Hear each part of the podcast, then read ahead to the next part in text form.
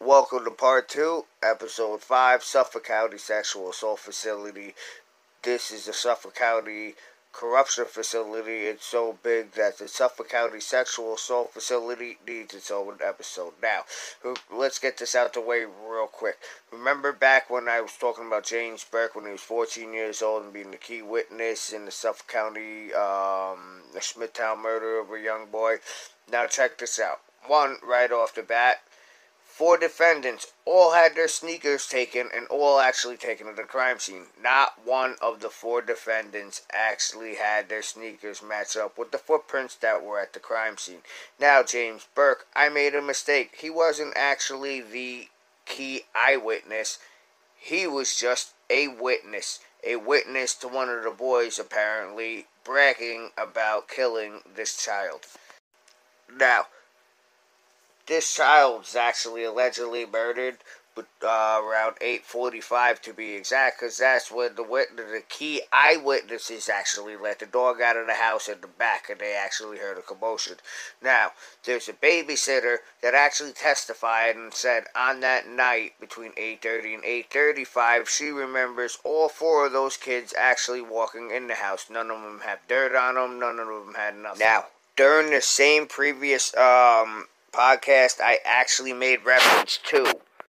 Let's get back to one of the previous videos when I indicated that four of the witnesses actually took the stand and said three of the witnesses actually had the same story, while one of the witnesses had a complete different story.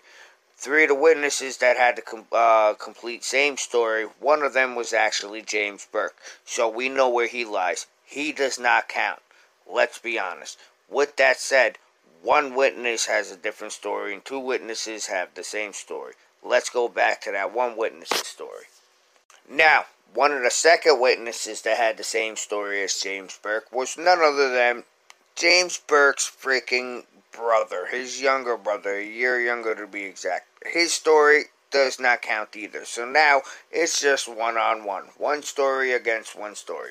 So while they were actually on trial, which, keep in mind, they were not allowed to cross examine. The defense was not allowed to cross examine. I cannot stress that enough. So, the one guy who had a different story from the other guy, because remember, James Burke and his brother does not count, he actually said that he was orally admitted to by the one suspect that he put the bike against a tree and then continued to step on the uh, victim's throat. Unfortunately, check this out now. The other three, which two of them do not count for reasons being, said the complete opposite story that the guy put the bike against a tree and did nothing at all. Now remember, this is only coming from people who heard something from the alleged suspect, teenagers this is actually a really horrible case. Once again, the only match that was this guy named Eddie. That was his sneaker. Nobody of the four human beings, the four teenagers, excuse me, that actually got arrested and charged with murder of this unfortunate teenage kid none of their actual sneakers actually match the crime scene. Now, let me get back to the situation at hand because this does have to do with the Suffolk County Sexual Abuse Facility. Thomas Spota, in 1965, he was actually actually pointed out and fingered in the abuse of 27 Filipino sex workers. Now, I didn't actually get into detail about what happened to that in the last video. You can actually watch it, not not actually episode 1, the video before that. Thomas Spota actually he was actually fingered in the abuse of 27 Filipino sexual workers who were actually taken here from the Philippines. This is where I want to get into detail about this. They were taken from the Philippines as sex workers, right? They were taken here to work in nursing facilities and uh, care for old people. Well, let me rephrase that seniors, I apologize.